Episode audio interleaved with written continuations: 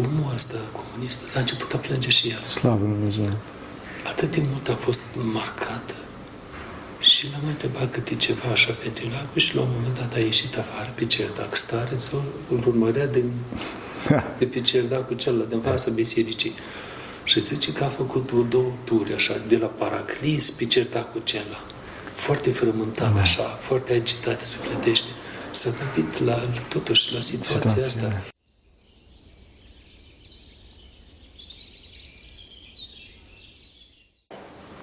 Slavă Tatălui și Fiului Sfântului Duh și acum și purea și în vecii vecilor. Amin. Pentru că cine Sfinților Părinților noștri, Doamne, Iisuse Hristos, Fiul Dumnezeu, numește pe noi. Amin. Spuneți Împărate Ceresc, Părinte, vă rugăm. Împărate Ceresc, Învietorule, Duhul adevărului, care pretutindene și toate ne împlinește.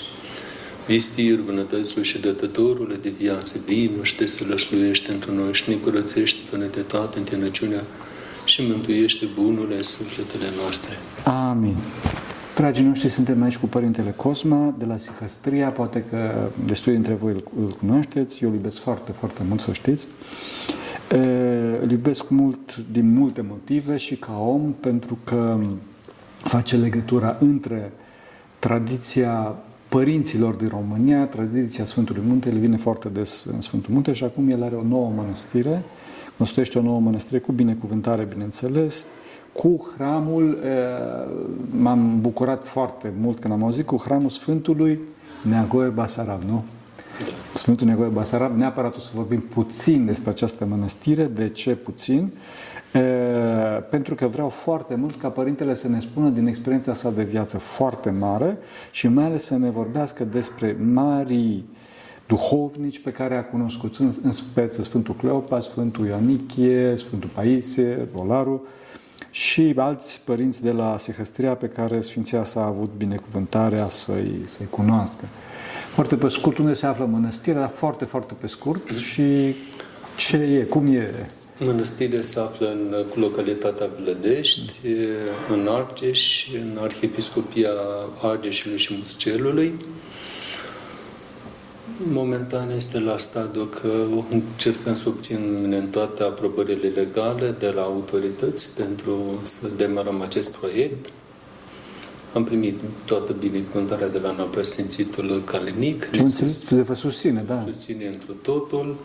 Practic, acest proiect a fost gândit de părinții de la Schitul Lacu, de la Chilia Bona Vestiri, care la rândul lor au fost impulsionați la acest proiect de mai mulți uh, laici români care, români care venind de aici la Muntele Atos și au dorit să, află, să aibă undeva o mănăstire în țară care să aibă un profil duhovnicesc mai aproape de Atos. Da. Iar părinții, părinții Gheronda Ștefan un timp nu a dat curs acestei invitații, acestei rugăminți, însă în perioada pandemiei, când unii din frații noștri români pelerini la Atos, venind aici în Atos, au fost îngreuiați. Uneori erau întorși înapoi de la Uranopele, intrau test, pentru că aveau teste pozitive sau li s-a cerut certificatul acesta verde, atunci părinții au dat curs acestea și au zis că da. E nevoie de o... E, e nevoie de ceva Atonit în România. Atonit.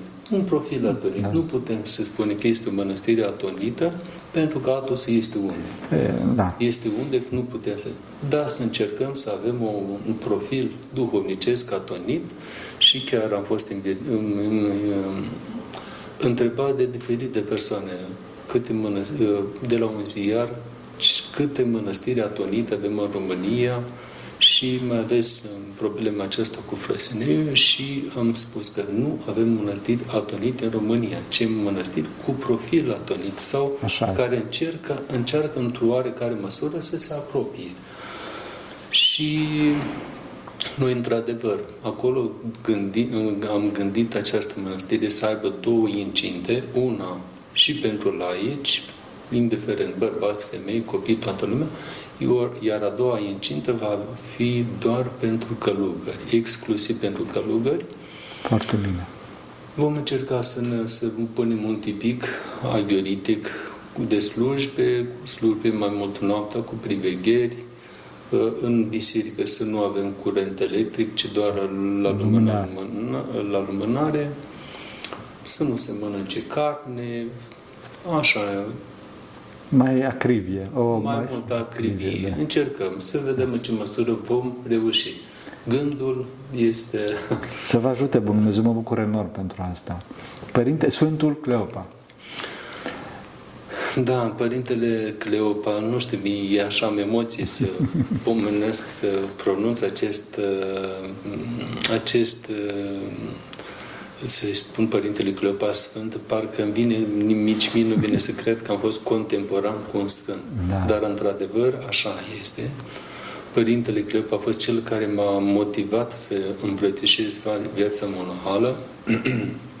Avem doar 16 ani când am cunoscut pe Părintele Cleopa. Am venit în mănăst- la mănăstirea Sihăstria, venind de la Bistrița, pentru că acolo mergeam mai des la Părintele Justin, pe care l-am cunoscut din copilărie, dar ă, ajungând la Sihăstria să mă întâlnesc cu um, câțiva din prietenii, din colegii, din constătenii mei care erau acolo la Mănăstirea Sihăstria, practic m-am dus pentru dâns și nu pentru Părintele Aha. Nu știam prea mult. Era în perioada comunistă, înainte de Revoluție, prin 1988, 89, înainte de Revoluție, dar m-a fascinat cuvântul lui, cuvânt cu putere. Ah. Cum a fost? Da, cum a fost? Cum a fost? că am, am sorbeam cuvintele și mm, erau lume mult adunată acolo în fața chiliei și ceea ce spunea el am memorat atât de bine încât când m-am dus acasă am povestit la, tutur, la, toți. la, la toți. La mama, fiind cu o soră, încerca să mai spună și ea, dar eu spuneam, nu, lasă că eu am știu mai bine și într-adevăr avem și o memorie bună încât am retam cu totul ceea ce povestea Părintele Cleopa, toate istorioarele lui. Și terminasem atunci clasa 10 eram încă nehotărât încotro să apuc făcut să terminasem în liceul Mihai Menescu din Iași. În perioada aceea, de înainte de 89, era un liceu profil sportiv, făcusem sport. Și m-a debosolat puțin întâlnirea cu Părintele Cleopa și, într-adevăr, fiind uh, și părinții aceștia, Părintele David, cu un frate mai mic care cu fusese un coleg de clasă cu dânsul, m-am hotărât totuși să, să plec la mănăstire. Cum, cum, l-ați, cum, l-ați, cum l-ați uh, caracterizat pe Părintele Cleopat, pe Sfântul Cleopat? Caracterizarea dumneavoastră personală, cum l-ați simțit? Principalele lui trăsături? Era un om foarte deschis și foarte direct și un om foarte milostiv. Un om uh, care nu am mai întâlnit. Poate la Părintele Justin am văzut aceleași trăsături. După ce am intrat în mănăstire, Deseori trebuia să plecăm la un drum, la un spital. M-am fost la Ierusalim în 96 și, și așa procedau toți părinții. Mergeau la Părintele Cleopa să iau binecuvântare. Dar binecuvântarea Părintele Cleopa, dincolo de cuvântul de îmbărbătare, constă și în ceva material. A, da? Adică tot timpul el, când plecam la un drum și treceam pe la dâns, ne dădea un bănuț. Dar fără ca noi să cerem. De multe ori chiar eu nu m-am dus. M-am dus doar pe din binecuvântare, nu să, să cer un ban. Și spunea, era părintele David ucenic de Chetie și spunea, adă măi David, adu traista aceea. El toate pomencii care le punea, banii punea într-o traistă și băga mâna în traistă și lua nu se uita niciodată Slavă cât, Dumnezeu. cât prindea cu mâna, atâta lua și îți dădea acolo. Și ziceam, prea cu fioasă, dar știți, nu trebuie, ci lasă mai, luați acolo, că știu că starețul ăsta e zgârcit și nu vă dă nimic. Părintele David spunea să nu, nu Părintele David spunea să nu dea atâta, să nu vă dea atâta, nu? Nu, Părintele David nu zicea nimic. A, nu zicea nimic. Nu zicea nimic. Aha, aha, aha. Părintele Cleopa zicea aha. faptul acesta. Da, da, da. Haide, știu că starețul ăsta nu vă dă nimic. Da, da. Și Într-adevăr, e foarte milostiv, dezinteresat, chiar și la oameni, când se ducea un om uh, la dânsul cu un necaz, întotdeauna era foarte milostiv. Și îmi aduc aminte de o istorioară pe care mi-a povestit-o pe care a relatat-o Părintele Cleopa la un moment dat, am impresia, în anul 77, în Atos. Am auzit această istorioare de la Părintele Gabriel Nichiforides, care este în Cherchera stareț acolo, și el uh, mi-a povestit istorioara aceasta. La un moment dat, când era Părintele Cleopa Stareț în uh, Sihăstrie, el a fost în Sihăstrie Stareț între, între 1944-1949, perioada ce mm. era perioada de reconstrucție a mănăstirii. Mănăstirea fusese trecuse printr-un incendiu în 41, fusese război. Mm. După război a fost o perioadă foarte dificilă, întrucât erau uh, o bandă de tălhare un fel de tălhare, de haiduci în zona acolo, baltă, Doamne, care jefuiau pe oameni bogați, dar adeseori și pe la mănăstiri se duceau și tâlhăreau și furau. Vă dați seama, biserica era arsă, trecuse război, în perioada războiului a fost acolo la Sihăstria oamenii care s-au refugiat din fața războiului pentru că linia frontului a trecut pe acolo, pe la Mănăstirea Neamț, Târgu Neamț. A, da? fost o perioadă foarte, foarte dificilă și lumea s-a refugiat în mănăstiri, cu copii, cu necazuri, da, da. cu toate, toate problemele lor. Da. Problemele da. lor și chiar în perioada aceea, Părintele Cleopa a început să uh, construcția unei uh, case. Slavă Dumnezeu! Eu am prins casa aceea veche, este, unde este trapeza actuală cu bucătărie, era casa veche, încă am locuit întrânsa. Ei, casa ce era făcută de Părintele Cleopa. Începută de dânsul, iar în perioada aceea de după război, din foamete, din 47, a venit multă lume din cauza foametei, din cauza problemelor de după război. Și am înțeles imediat să apropia iarna. Casa nu era terminată și Părintele Cleopa a comasat călugării care erau atunci în mănăstire în uh, câteva chilii și cea mai mare parte din casă a dat-o oamenilor și a spus că terminați acestei făcut acoperișe, luați-o și lipiți-o cu luți și vedeți fiecare cum să stați iar Slavă Dumnezeu!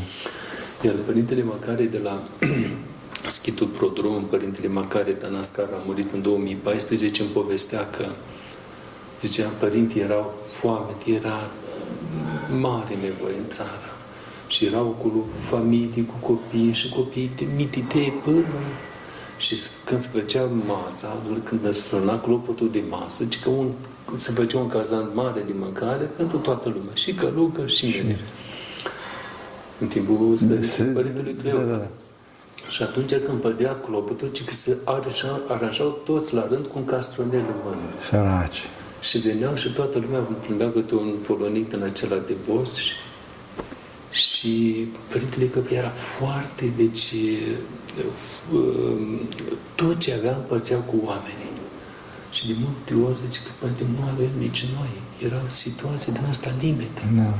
Și zice că de multe ori, că asta mi-a povestit Părintele Iulian, zice că când nu avem nimica, era Părintele Călpă, spunea, trei zile de post negru și fiecare călugăr câte o psaltenie.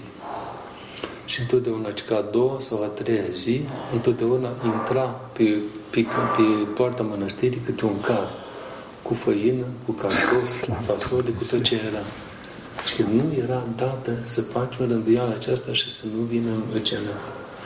Și Părintele Nichiforides, să revin, că am da, da, da. o paranteză mai mare, mi-a, povesti, mi-a relatat o istorioară, probabil o auzit-o din gura Părintelui Cleopa, este și întrecut în, în cartea aceasta Duhovnicistia sub cenzură comunistă pe care am publicat-o. Zice că în această perioadă de foamete a venit la Sihăstria o femeie care îi murise bărbatul, avea, bărbatul, avea trei copii mici și s-a plâns Părintele Cleopa, Părinte Cleopa, așa, nu avem ce mânca, nu avem nimic, așa, am avea nevoie de o văcuță să ne dați ca să poți să-mi crezi copiii. Și Părintele Cleopa, când stătea de vorbă cu dânsa, trecea casierul mănăstirii, pe lângă dânsul. Și îl chemă pe părintele, ci că, părinte, câți bani mai ai în casă? Și părinte că mai avem 300 de lei, dar luni trebuie să mergem la Târgu Neam să achităm tabla pentru biserică, că era în construcție paraclisul uh, Sfinții Părinții Oacheșianu, pictat de Procenco. Și că bine, 200 de lei adu încoace și de la femeia asta. Și că, părinte, cred, dar înțelegeți, o leară, că asta e situația, am promis acestor oameni. Și atunci părintele l-a certat pe părintele asta și zice, băi, dar tu în ce crezi tu? Noi nu credem în Dumnezeu, nu suntem în mănăstirea Maicii Domnului. Pentru ce suntem noi aici? Și atunci părintele bombănit, așa, da, s-a da. dus, a venit, i-a dat banii. Când stăteau de vorbă acolo, trece și părintele de la Grajde pe acolo. Și părintele Clipa zice că, părinte, e din vace, că câte vaci mai avem noi cu lapte? Și părintele Clipa, părinte stare, să avem două vaci cu lapte și cu doi viței. Și că du-te și ia o vacă și adu un coace. Că trebuie să dăm de pomană la femeia aceasta, că n-are, n-are, ce, ce, da. n-are ce hrăni copiii.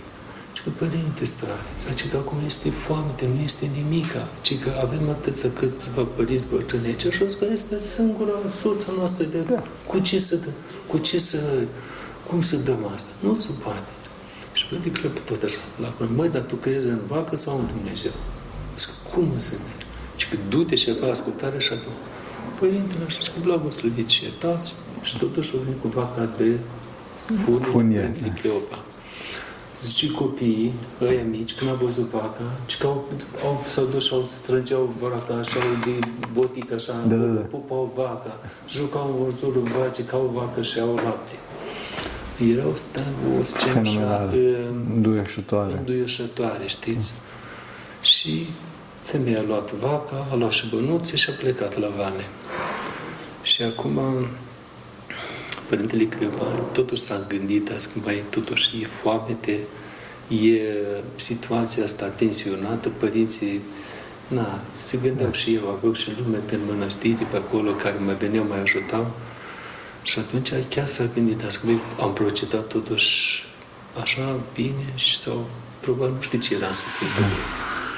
Și zice că a luat metania și a început să meargă pe, pe drumul care cobora spre Secu că era spre seara, așa, cu metane în mână și se ruga, să ducea rugăciunea lui Iisus și cu gândurile lui. Se gândea la toată situația asta, cu reconstrucția mănăstirii, cu foamea, cu neașezare, ce era perioada, dacă ne gândim după război, când intrase comuniști la putere, toată țara era bulversată, erau ruși în țară care nu știe nimic ce va fi, cum va fi.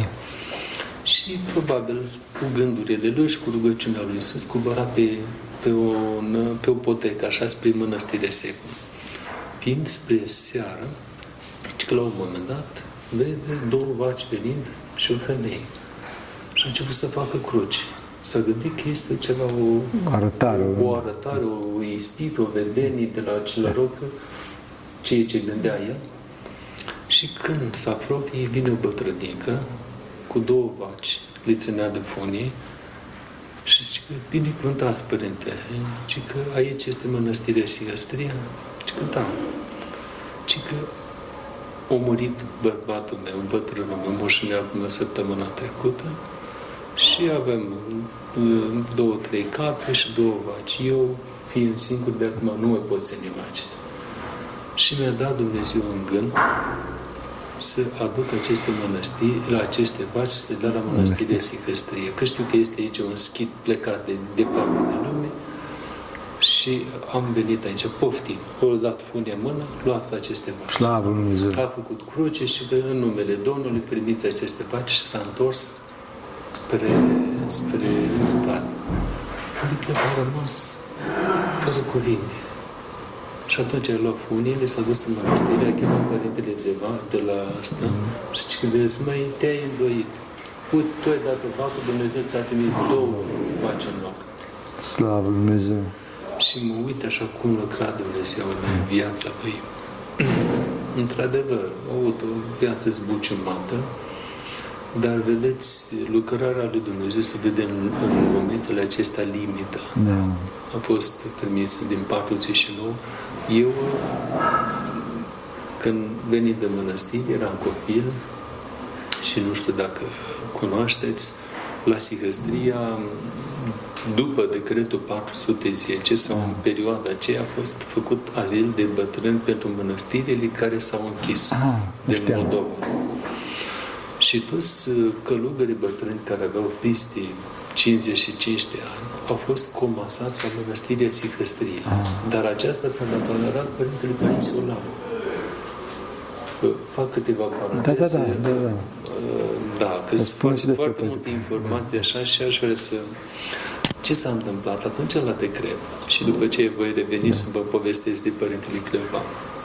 Atunci la decret a venit uh, decretul în noiembrie, în 50, 1959, toți călugării până la 55 de ani și călugărițile până la 50 de ani trebuia să plece din mănăstire, erau obligați, iar cei care, aveau, pes- care erau pensionari trebuia să renunțe la pensie.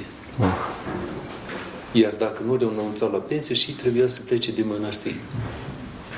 Și atunci toate mănăstirile care aveau, au- s-au hotărât câteva mănăstiri care să rămână deschise și Sihăstria a fost una dintre mănăstirile propuse pentru închidere. Pentru că am înțeles că de la părinții bătrâni că comuniștii vreau să facă un sanatoriu acolo. Pentru că era în pădure, un loc frumos, retras de lume și atunci s-a dat uh, poruncă să, de la autoritățile comuniste să vândă toate, uh, toate La care turile, să zic așa. da, animale mănăstirii, da. mănăstirii aveau oi, avea vaci, avea... Și au venit chiar de la glaciapel să iei vacile, să iei oile. Și la un moment dat, după decret, a venit acolo cineva de la culte, de la, De la partid. de la partid, da. Să vadă câți călugări au mai rămas acolo și să discute cu starețul care este situația. Era stareț părintele Caliopi Apetri, un om deosebit. Și atunci, stând de vorbă amândoi în fața bisericii undeva pe un cerdac, l-a văzut pe părintele Paisie, care avea barbă albă, ieșind din chelie, s-a dus până la paraclie, să avea chelie undeva la para, pe uh, corpul acesta de chelie, care era la paraclisul, în continuare paraclisului uh, Sfințului Părinți Ioachim și Ana, asta pictat de Procencu. Era casa veche, acum a fost uh, renovată, este altă clădire. Părintele Pais a ieșit din chilie, s-a dus până la paraclis și a intrat înapoi. Iar acest uh, comunist, uh, așa, l-a văzut pe părintele, avea o autoritate uh, mare. Și și am întrebat cine este călugărul celălalt. Ce părinte bătrân. Ce are vârsta cuvenită să rămână sau ce merge și vorbiți cu dânsul. Am mers la, la părintele Pais, a intrat în chilie, era o chilie cu o singură u- ușă și nu era acolo. Se intra direct în chilia lui. Da, da.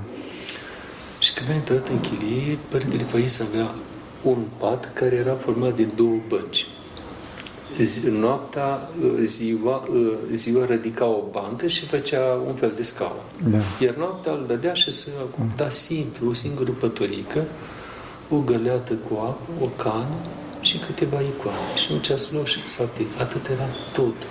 Slavă Dumnezeu. Și omul ăsta, când a intrat acolo, a rămas puțin șocat, că nu s-a așteptat. A văzut atâta sărăcie, atâta simplitate și zice că, părinte, cum, cine ești? Ce e verta? Îi spune, uite, asta e situația și cum stai aici? Păi, ce te urmează? Sunt călugări, n-am... Și l-am întrebat câteva lucruri, că l-a, l-a mișcat foarte mult. L-a impresionat, da. Și Părintele Pais l-a, l-a simțit așa că e... Și atunci a început a plânge Părintele Pais.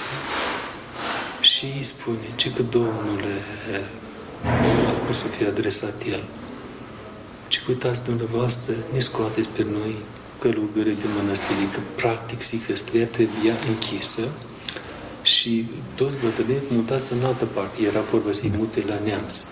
Și Părintele Paisie deja era legat de Sihăstria, avea câțiva ani venit de una venit de la Cozan, cel de la Slatina, cu părintele Cleopa, în Blasă. Și peste 60 de ani era o situație așa, iarăși bătrân, da. să-și iei lucrurile, să-l mută în altă parte, duce în altă obștiri, care nu cunoștea da. pe nimeni.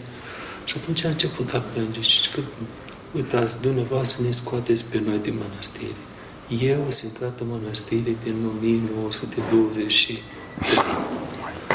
am atâția ani de mănăstire cu barba albă. Unde să mă duc eu? Să mă duc în lume? La cine să mă duc? Nu mai am casă, nu mai am masă, n-am copii, n-am venit. Poate că am niște nepoți undeva, dar care nu i-am văzut niciodată. Au ăștia grijă de mine. Gândiți-vă dumneavoastră. Om bătrân cu barbă albă, cu atâția de mănăstire, acum să mă scoateți pe drumuri. Și a început a plânge Părintele Paisie. Omul ăsta, comunist, a început a plânge și el. Slavă Lui Dumnezeu. Atât de mult a fost marcată. Și l-am întrebat câte ceva așa pentru el și la un moment dat a ieșit afară pe cerdac. Starețul îl urmărea de, de pe cerdac cu celălalt, din fața bisericii. Și zice că a făcut o două turi așa, de la Paraclis pe cerdacul acela. Foarte frământat da. așa, foarte agitat sufletește. S-a gândit la, totuși la situația, situația asta. Da. Adică călugărește bătrânii scoți mulți dintr-o parte în alta. Și atunci s-a dus la stare să zice că părinte stareț, și că nu mai închidem mănăstirea asta. Mănăstirea asta va rămâne și o să facem aici azilul de bătrâni. Nu facem în altă parte. O să aducem aici călugări din altă parte, ci că bătrânul ăsta mi-a fost așa de milă de dânsă, ci chiar unii se-i duci. Unii se duci, domnule, la ăștia, ci că dacă îi duce acum în lume, să uite cineva la dânsi. Da. Ce că atâția în piesă de dânsi, niște bătrâni, unii se duce. Fenomenal, Sfântul Paisie. Și starețul a fost, a fost un om așa lui Dumnezeu, Părintele Cariopi, că a fost isteț așa, mm. că i-a zis, că știți, noi facem, cum ziceți dumneavoastră, dar au zis că cine să îngrijească de bătrânii ăștia? Și că eu, ca stareț, au zis că dacă mi-aduceți 40-50 de bătrâni aici, cum să îngrijesc cu singurul? Că vă rog să dați-mi voie să primesc niște călugări tineri și ți civile aici,tă ca să le facă mâncare, să-i spiele, să-i facă acolo, da. să taie lemne, să facă tecurile aici. Ăsta încurcat așa și nu știe ce să facă. Ce bine, două că să nu-i încurci, să nu-i îmbrace în haide. și de asta povestea că eu am, am adunat date pentru lucrarea mea de licență cu decretul 410 și am făcut câteva interviuri cu câțiva părinți din ăștia bătrâni și îmi povesteau că, că părinte era sihăstria și părintele ăsta Caliop a fost un om înțelept așa. Da. Că era plin de călugări și de maci tineri, dar toți civili. Pentru că toți veneau la părintele Paisie. Părintele Paisie, el îi mângâia, îi îmbărbăta, îi mă dădea câte un bănos, că îi mai venea lumea la dâns să spovedea și avea întotdeauna.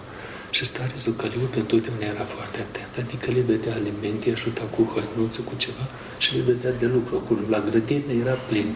Așa încât, la un moment dat, Antonie Plămăteală, care era scos din, din uh, mănăstire, lucra pe București la o fabrică de cărămidă sau ceva de genul acesta. Doamne, frește. Mitropolitul. Mitropolitul.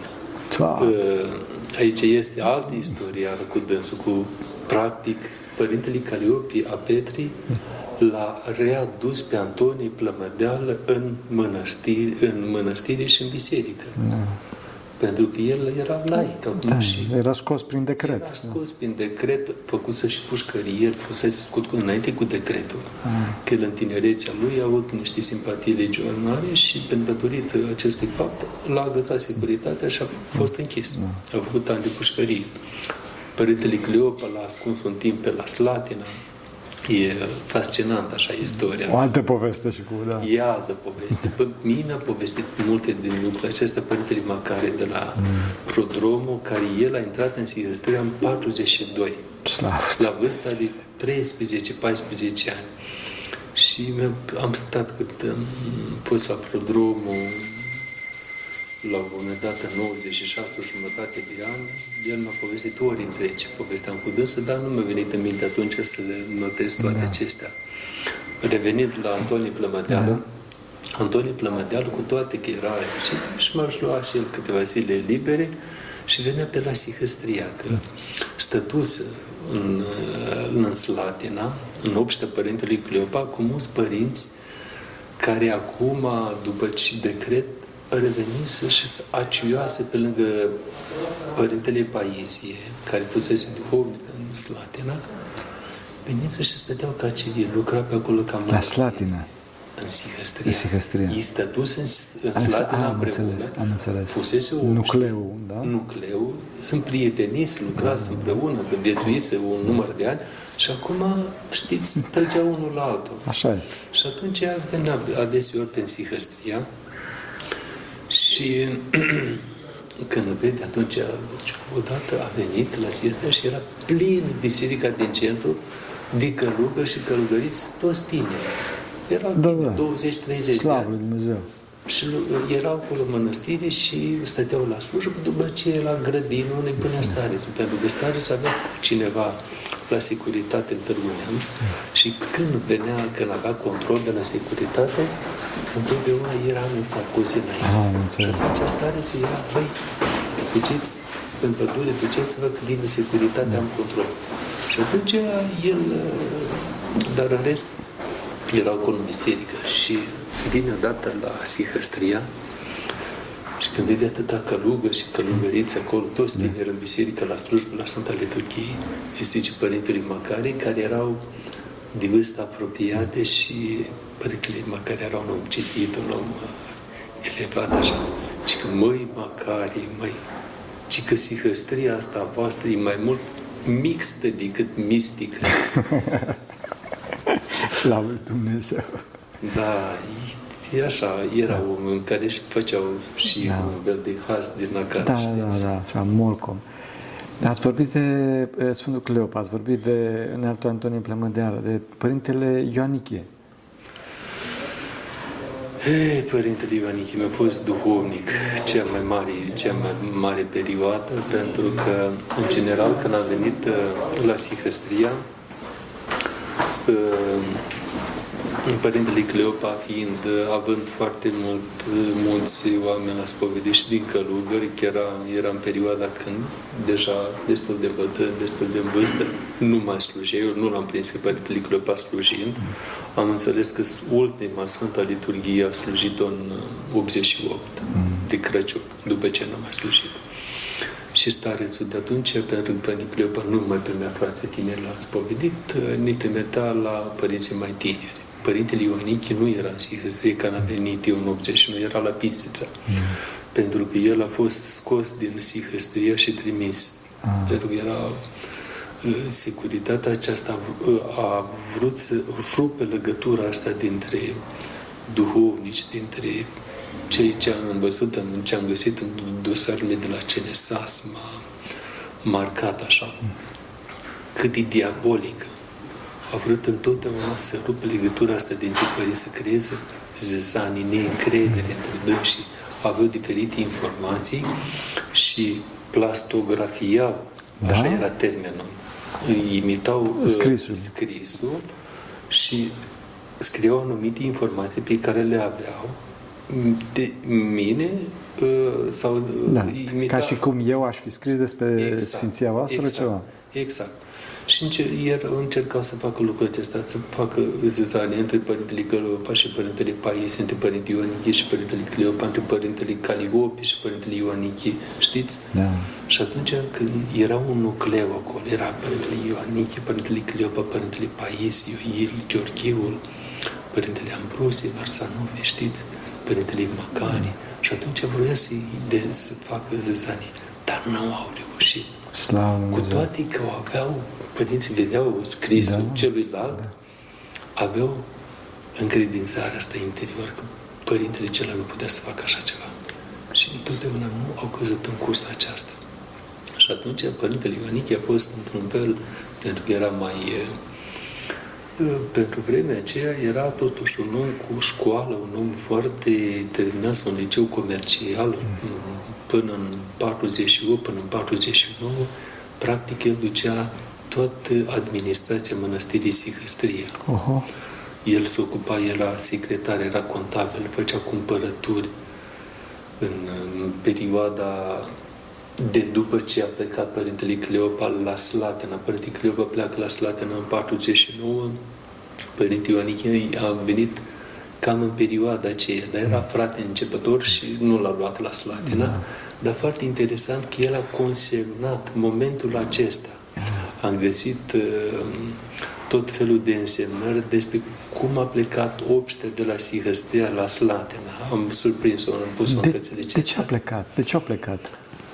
Uh, practic, mănăstirea Slatina, comuniștii vreau să facă să, să o preia de la biserică și să facă un azil acolo. Mm.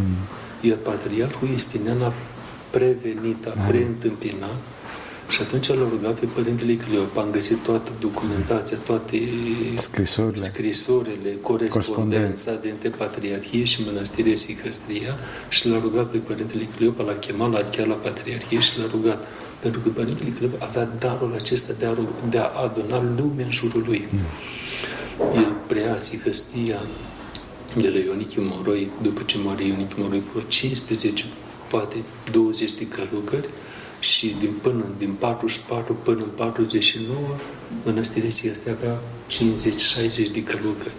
Oh. De asta, în 49, când la insistențele Patriarhului Justinian, pleacă la Slatina cu 27 de călugări. Slavă Lui Dumnezeu! Și la Sihăstea rămână cu 30 cu, și le rămâne stareț în, în Sihăstea Părinte Ioir Gheorghiul, care a fost ucenicul de chidea Părintelui Ioaniche Moroi.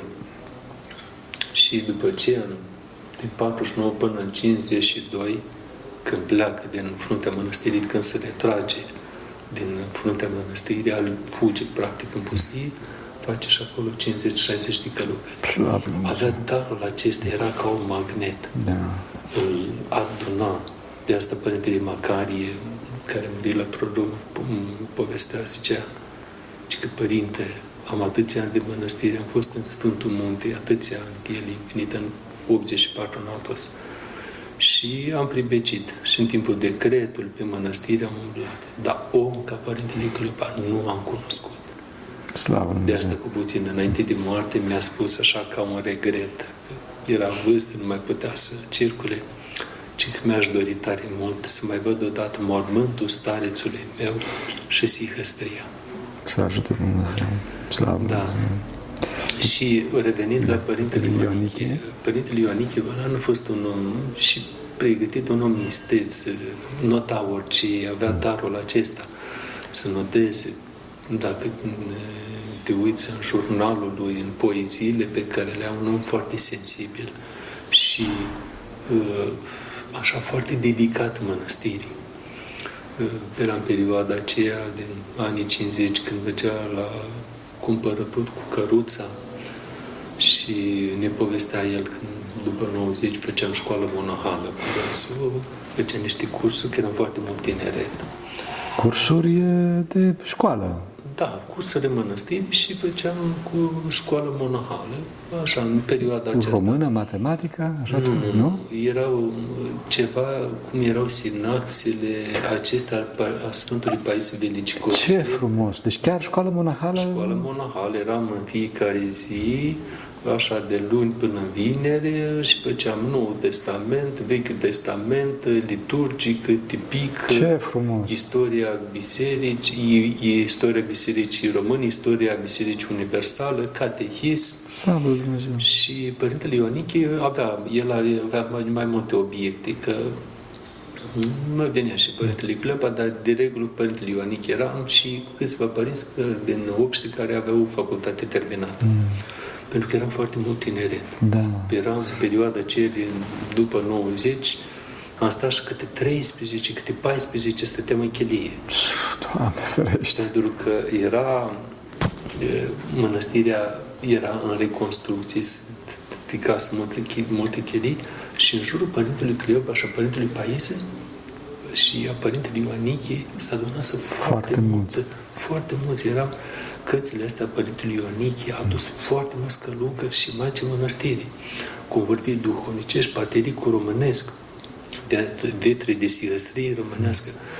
Pur și simplu a, a dăpat, a stârnit așa un curent toate mănăstirile, dacă te uiți călugării aceștia care au intrat după 90 datorită acestor, mm. acestor cărți. Da.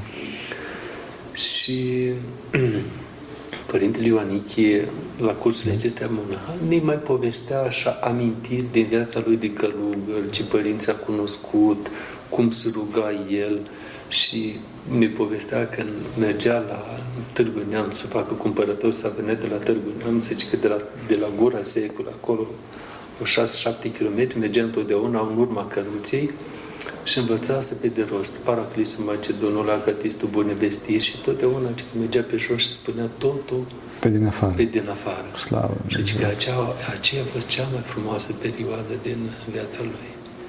Din viața lui de monah. Da, da. Că după ce au venit greutățile, a venit decretul și atunci era urmărit tot timpul, acum am găsit um, um, dosarul lui de la CNSA de urmărire, cum era, era filat. filat da orice lucru foarte, a trecut în niște perioade, o perioadă extrem de dificile, știind securitatea că el notează, el scrie, întotdeauna când pleca undeva era filat, pus un, un securist îl prelua, îl ducea până la cară, de acolo prelua altul, până la București, de la București până în strada cu tare lua unul, de acolo Serios? prelua altul. Și el știa asta?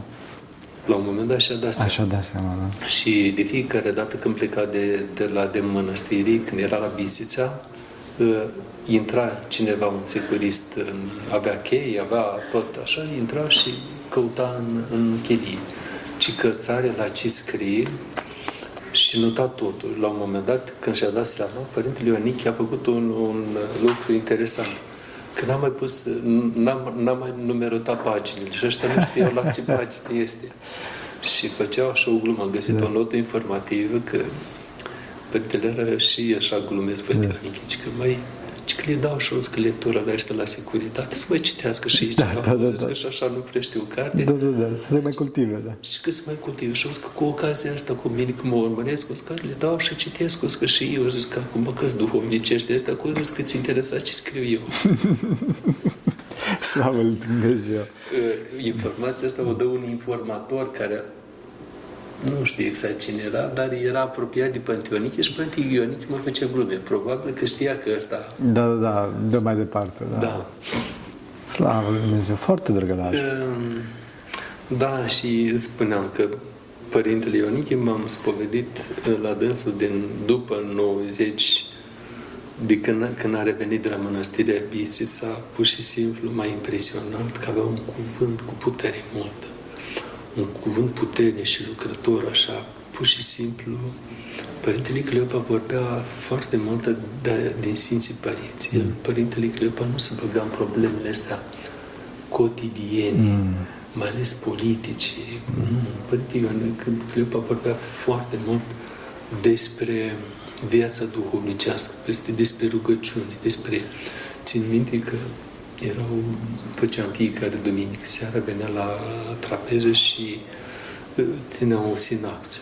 Ei, după ce ascultam cuvântul Părintele Cleopa, Doamne, așa aveam, primeam, primeam o râvnă de rugăciune, de a citi, de a te nevoi, de a face metane, de a posti. Era extraordinar, așa, te încărcai. Era pentru câteva zile, erai numai cu gândul la ceea ce a spus Părintele Cleopa. Și într-adevăr, nevoiam și noi. Chiar poate că a fost poate și cea mai frumoasă perioadă, că na, încercam și noi să facem rugăciunea în minți, așa cum ne învăța Părintele Cleopa. Noaptea, să ducem până la dorme de rugăciune. Ne, ne duceam. A fost o perioadă aproape câteva luni, aproape un an de zile la voi. Și mergând cu rugăciunea, cu metale și chiar începeau să se simți așa rugăciunea asta, Lucrează, să lucreze cum... noaptea, să zici pe somn. Pe... Era un extraordinar. Uh, cuvântul ăsta Părintelui Cleopa. Ei, la biserică, Părintele Ionichi vorbea el mai des. Părintele Cleopa era deja mai uh, mai îmbătrânit, mm. mai vorbea la zile mari. Da, da. Uh, nu mai putea, că era... Nu mai putea. De regulă, când vinea și ținea un cuvânt la biserică, îi se punea un scaun mm. în fața Sfintelor Uși și acolo vorbea, că nu mai putea să stea în picioare, da. știți? Da. Pe când Ion, Părinte Ionichi, fiind mai tânăr, el vorbea aproape de unul, că nu, nu mai predica, era singurul care predica liber. Da. Că dacă nu era Părinte Ionichi, citea în casa mea la strană. Ah, Dar Părinte Ionichi, domnule, venea și cu partea asta duhovnicească, dar intra și în problemele societății. Ah. Foarte atacat toate problemele astea. De asta, la un moment dat, noi, na, el, deja eram hirupănit la un moment dat ca diacon, slujind acolo, și discutam, noi eram tine și mi se părea că totuși cam exagerează Pântioniche. Zice, băi, parcă Pântioniche, parcă face cam multă politică, știți? Mm. Ori, acum, ascultând predicile Pântioniche, ne-am dat seama că au fost niște predici profetice. Exact ce spunea Părinte Ioanichie, vedem acum împlinindu-se. Slavă Dumnezeu, Doamne ferește. El a fost și omul, cum să zic, și un om rugător, dar și era și foarte bine informat. Da. Avea foarte multe cunoștințe, oameni, coresponda cu oameni din America, cu din Occident, avea multe. Și era pregătit, citit, un om cult și, și trăitor, și trăitor și un om categoric. Mm. La dânsul nume. Dacă tu uiți la câteva interviuri care le-a făcut el în perioada aceea cu Sorin Dumitrescu, mai ales cu, când a intrat România în NATO, acolo, mm. să vedeți ce categorie mm. era împotriva acestor România să intră în aceste structuri, da. deci și știa ce spune. Da. Asta e interesant. Acum, dacă reevaluăm ceea ce spuneau el atunci, vă dați seama cât de dreptate avea. Și probabil că de aici i s-a tras și... Moartea. Și moartea și boala. Mm. Pentru că da. Când a fost în 97, când a fost sfințirea catedralei, a venit atunci un grup de primul ministru de atunci și câțiva miniștri au rămas peste noapte la noi. A fost foarte multă lume, a fost patriarh ecumenic mm. la această sfințire cu prefericitul Daniel, a făcut sfințirea întâi la Neamț, după ce la Sihăstria și vă dați seama, a fost foarte mult un eveniment ăsta așa cu foarte multă lume, cu foarte oficial. Și multe oficialități și lume foarte multă. Iar Părintele Ionichi era, știți cum, îmbulțit de lume. La dânsul acolo, la picolul celălalt, lui, nu se putea intra de lume care stătea să iau binecuvântare, un cuvânt de folos. Și primul ministru de atunci a venit la Părintele Ionichi, a scos toată lumea de pe hol afară, gă, se pepiște a stat la ușă și a stat preț de 20 de minute, o jumătate de oră de vorbă cu Pântionichi în chelie. Și după acest moment am observat că Părinte Ionichi a început să-și piardă memoria. Mm. Dar imediat, la două, trei duminici, mm. Slujind, știam, slujeam, eram diacon, slujeam mm. cu dânsul. Vedeam că Părinte Ionichi nu știe ce să mai spună Doamne, la biserică. Și că ce am de spus acum? Și bă, uite, trebuie să spuneți ecfonisul acesta. La un moment dat a intrat în Sfântul Altar cu, cu Sfântul Potir și cu, Sfânt, cu Sfântul Potir, uh, discul de diaconul, și s-a întors și ne-a închis Sfintele Uși și noi, toți slujitorii au rămas afară. afară.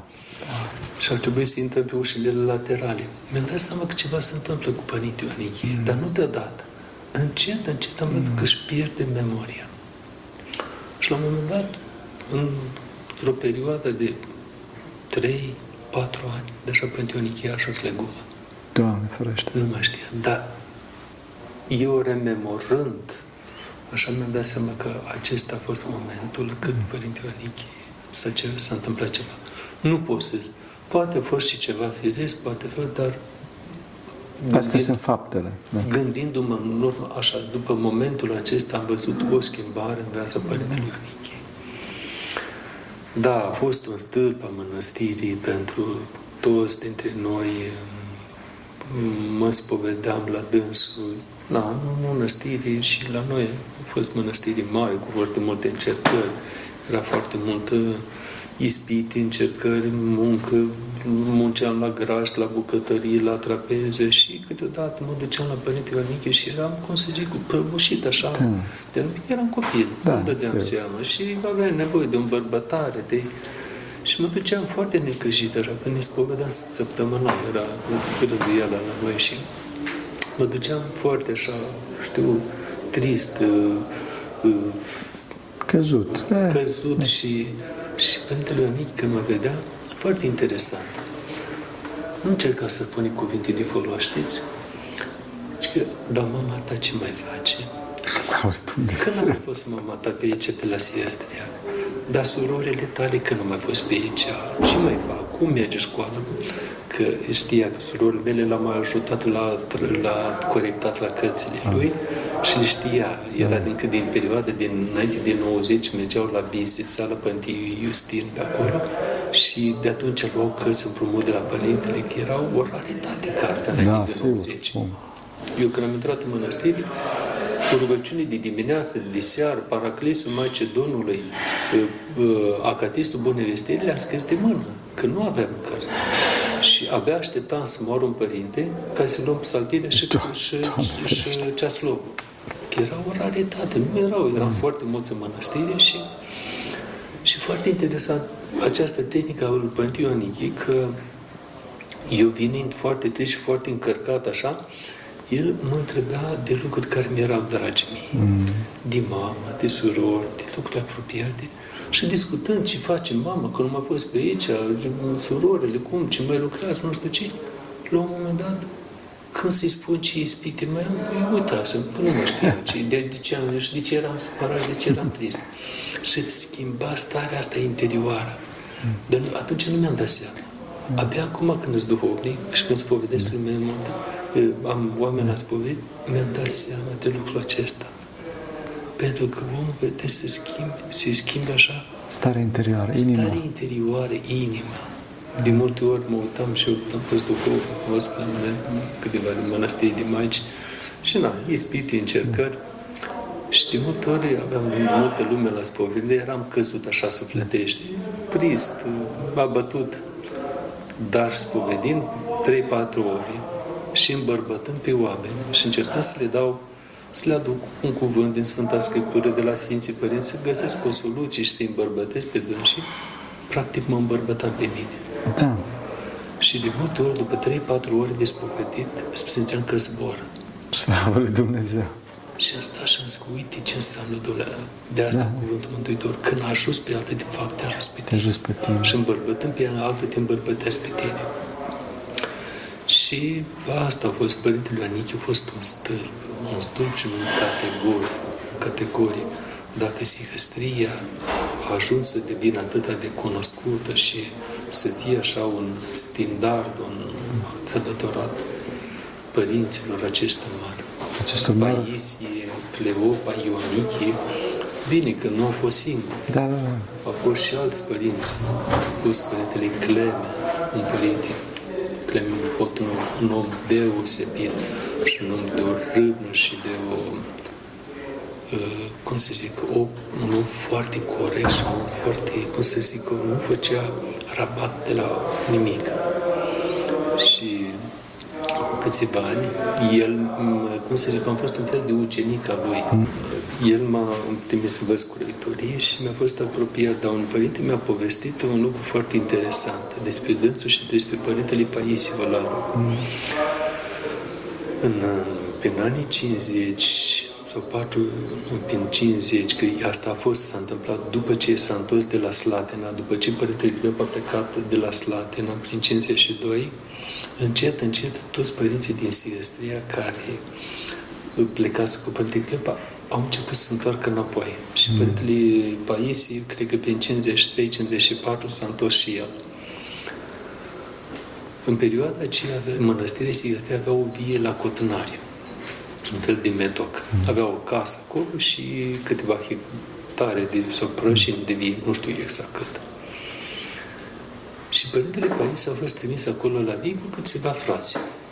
și lucrau acolo la vie, venea multă lume la dâns acolo la la spovedit, le citea rugăciuni, chiar un părinte de Natos, care acum este aici în Natos, mi-a povestit că părinte, bunica mea, ci că mergea la părintele, el, părintele este de acolo, din zona aceea, de în statele apropiate, mergea la părintele Paisie la Cotnani. Și părintele Paisie, ci că a învățat-o să zic ce rugăciunea inimii, cum să zică, și bunica mea dobândise rugăciunea inimii. Slavă. Și pe mine mă învăța bunica cum să zic rugăciunea inimii, cum ea zice toată noaptea când doarme rugă, rugăciunea merge în inimă. Și cum are lacrimi la rugăciune și cum rugăciunea să zice de la sine. Și asta mă învăța bunica. Și uite, mă gândeam cum lucrează Harul lui Dumnezeu că nepotul ei ajunge călugăr atonit în patria isihasmului. Da, cu adevărat. Și Părintele Paisie, fiind acolo la Cotnare, la un moment dat, toamnă, când erau uh, struguri copți, veneau, mai veneau hoții la furat la vie. Și na, trebuia să stai părinți noaptea, să păzească, să... Că, na, era situație ce, lumea era necăjită, era după în perioada ce de colectivizării. Și cineva vin cei care veneau la Părintele, la Părintele Paisie, zice Părinte Paisie, uite, acum, sunt acum după război foarte multe arme de asta de să ducem o armă și când auziți că vin ăștia, trageți cu un foc de armă în sus. Și ca să se sperie. Acum, poate a fost și o cursă în, întinsă. Nu știu exact. Și pe Paisie nu s-a gândit mult și a făcut lucrul acesta și a dat unui frate, că vezi cum mi-a dus cineva o armă, ia și când vezi că aude așa, trage o armă și într-adevăr ăștia când auzeau o armă, fugeau și nu mai veneau. Dar s-a dus la, părât, la securitate oh. că călugării, părinții de la care, de la Cotănari, care de la Sieste, au arme de, au arme de asta, de, mm. și vă dați seama, la securitate în perioada aceea, când erau, erau grupările astea prin munți care luptau Partizani. împotriva partizanii, vă dați ce însemna. A venit securitatea și a început anchetă. Acest părinte Clement Hotroncu, despre care vă spun, era frate. Atunci era venit de câteva luni în mănăstire. Dar avea 20 ceva de ani și și-a dat seama ce se poate întâmpla. Și a zis că Părinte Pais s-a dus să spovedea la dânsul Tiro, nu recunoști nimica. Eu totul asupra mea, pentru că eu sunt tânăr, și dacă ăștia mă achidează și mă bată și mă închid, pot răbda. Dar pe simție, da, dacă te închide și te bată ăștia, nu o să, nu o să reziști.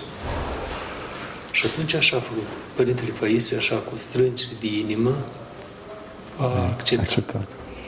Și l-a bătut pe părintele acesta câteva luni, a fost anchetat până a spus de unde și cum, că el a zis că eu am făcut, eu am făcut, nu știu ce a inventat el acolo dar a rămas cu niște, cu niște sechele pentru toată viața. Avea niște șticuri nervoase, era Sărac. foarte nervos, era, uh, era un om foarte bun, dar își pierdea foarte, minte, foarte repede răbdarea. Mm. Dar după ce îi părea rău, Sărac, el da. era cu magazia, el era casierul mănăstirii cu magazia, cu biblioteca și când se ducea un părinte, uh, și îl supăra cu ceva, era destul de dificil așa. Da, da, da. Dar după ce îi părea rău, te căuta pe mănăstiri și să-ți ceară iertare. Da. Nu știa ce să-ți aducă în a, așa ca să te îmbuneze. Și eu am fost ucenicul lui, mm. Părintele Clement. Da, da, e un părinte care numai când mă gândesc la dâns, sunt multe istorii, așa. Acum, dacă ajută Dumnezeu, aș vrea să notez câte ceva despre dâns. Și interesant e că după ce lucrurile s-au mai potolit și securitatea au mai închis ochii deja după anii 1965, când s-au eliberat uh, deținuții politici din, uh, din închisori și în mănăstiri securitatea a mai închis ochii, lucrurile s-au mai îndulcit, mai ales după ce a intrat Ceaușescu din 67 sau 68, 67 impresia. Mm. Așa lucrurile s-au deja trebuia să duci la un medic și aduce o hârtie că ești bolnav de nu știu ce și practic puteai rămâne în mănăstire. Dar decretul din 59, 410, a rămas valabil până în 2002 sau până în 2003. Atunci a fost abrogat. Doamne ferește! Foarte interesant. Da, da, Doamne ferește. Și cu toate aceste condiții adverse, am avut acești luceferi, aceste stele călăuzitoare. Da. Și deja prin, am impresia, Părintele Clement a rămas în mănăstire în perioada aceea ca muncitor, iar după 64-65 a revenit în mănăstire, a fost îmbrăcat și cred că prin 71, 70, 71 a fost călugărit. Iar Părintele Paisie a insistat în Consiliul Mănăstirii ca Părintele Clement să fie hirotonit, preot. Slavă Dumnezeu! Cu toate că nu avea studii, că nu Da, avea, da, da, da. bine, în perioada ce nu se ținea uh, cont. Și după ce l-a hirotonit, a insistat să fie și duhovnic și s-a dus să spovedit la dânsul. Slavă lui Dumnezeu! S-a spovedit la dânsul pentru că știa că era, era foarte aspru, foarte... și cu el însuși, dar și cu cei din, din, din, din, din jurul fața lui, da, da. și Părintele Paisie se ducea și se povedea, na, toate. Da. Și Părintele Clement, da. pentru orice lucru, îi ținea teorie. Păi cu tare, tu ești marele duhovnic al României, tu faci așa ceva, că stare să de atunci Slavă Părintele Clement, Dumnezeu. Părintele Victorin, mă ducea, era Părintele Paisie, era o era bătrân și mă ducea câte un, câte un pahar de vin Da. bun, așa ca să mă întărească. Și Părintele Paisie, nu, îți povedea că, uite, Părintele mi-a luat câte un pahar de vin și cum? Tu, duhovnicul, așa, care fai așa, faci așa ceva? Și fratele Părinte se mai și amuzau. Da, da. Părintele Clement era și foarte simplu, dar unul foarte categoric și Da. era literă de lege. La milimetru păzea orice.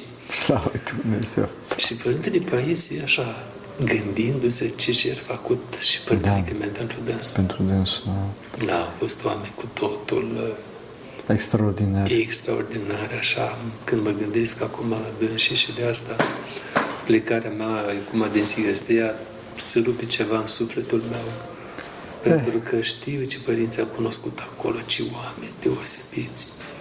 Eram copil, nu dădeam seama atunci, dar acum când mă duc prin cimitir și mă gândesc la fiecare, ce părinți au fost.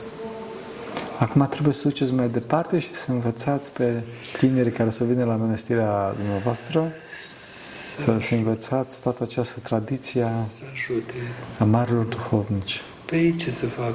Na, ce am primit și noi, trebuie avem datoria aceasta să, Să dăm dăm mai mai departe. departe. Numai că sunt vremurile care sunt, Ajută Dumnezeu. provocările care sunt acum, dar mă gândesc așa că Dumnezeu nu, nu ne părăsește niciodată și chiar în situațiile acestea limită, cum au trecut și părinții noștri, vă dați Da. seama, se mai gândeau ei că va Da, trece va de trece credetul că exact, vor da. veni. Chiar la un moment dat mi-aduc aminte că uh, am stat uh, câteva rânduri pe la Simonos Petra, câte două, trei săptămâni, câte o lună, câte două luni și la un moment dat, chiar discutând cu părintele Tihon de acolo, îi spuneam așa niște nemulțumiri. După ce s-au dus părinții ăștia mari, eram nemulțumit, așa, din mănăstirea mea, zis, anumite lucruri și mai discutam cu dânsul că na, nu se pare, mi se părea că viața duhovnicească este și ideal, idealizam cumva da. viața asta duhovnicească de aici din NATO și mi-a zis că, părinte, nu este chiar așa. Ci că la voi, în Sihăstria, câți călugări erau când s-a terminat perioada comunistă? Am zis că erau aproape 70, că eram acolo. Pe la Agapia, câți era, câte călugăriți erau? Păi erau 300 și ceva. La Vărate, 400. Ei, părinte, dacă lucrul ăsta la perioada, în, la sfârșitul perioadei comuniste, mănăstirile acestea aveau atâția călugări, înseamnă că acolo a fost viața duhovnicească. Dumnezeu, ci că nu, nu ar fi îngăduit Da. să rămână într-un regim ateu una în care lupta împotriva asta, să nu nu ar fi permis Dumnezeu să fie o viață, să fie atâția călugări dacă nu era viață duhovnicească. Evident. Și atunci mi-am dat seama că într-adevăr așa este. Adică Dumnezeu lucrează și când este puțin viață duhovnicească, nevoință, oamenii se roagă, trăiesc, așa Dumnezeu lucrează. Da, și va lucra, va lucra, pentru că Dumnezeu e mare, dacă a ținut neamul românesc pe vremea comunismului, cu atât mai mult va ține de acum încolo. Da. Știu că vremurile sunt grele, dar am mare, mare nădejde, să știți, pentru rugăciune marilor duhovnici. Da. Pentru rugăciune Sfinței Părinții noștri, Doamne, să Hristos, Fiul Dumnezeu, miluiește pe noi. Amin. Amin. Mulțumim tare mult, Părinte, să știți. Mulțumim tare mult. Să ne Iertați, Părinte, na, am, am însăielat așa, știți, de aici și de acolo, poate, na, foarte multe lucruri aș, ar fi dispus așa despre părinții ăștia mari, că într-adevăr au fost oameni care au ținut biserica, au ținut uh, societatea. Neamă. Neamă. Veneau oameni de toate categoriile sociale. Povestea chiar am de curând o, o păriță din Piatra Neamț despre un medic de perioada comunistă, de Ali, ăsta, poetul Ioan Alexandru. Cum venea la siestie, cum venea la Părinte Ioanichie Palan.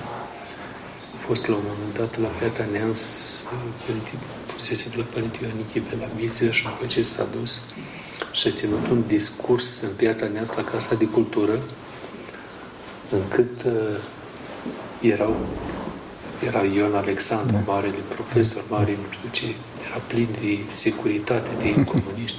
Când a început ăsta discursul, primele rânduri s-au ridicat și au plecat afară. Slavă Dumnezeu, Doamne ferește. Alte vremuri. Alte, alte vremuri. Alte. Dar oameni, cum se zic, dar omul ăsta avea lucrul ăsta bine și era un om de cultură, dar avea în spate pe Ionichi, pe Cleopa, pe Paisie. Mm. Se spovedea la Părintele Paisie. Mm. Mergea la Părintele Cleopa, chiar sunt niște filmări cu dânsi. Yeah rău. Da. Mulțumim tare mult. Binecuvântați. Iertați. Da, mulțumim tare mult să vă binecuvânteze Dumnezeu.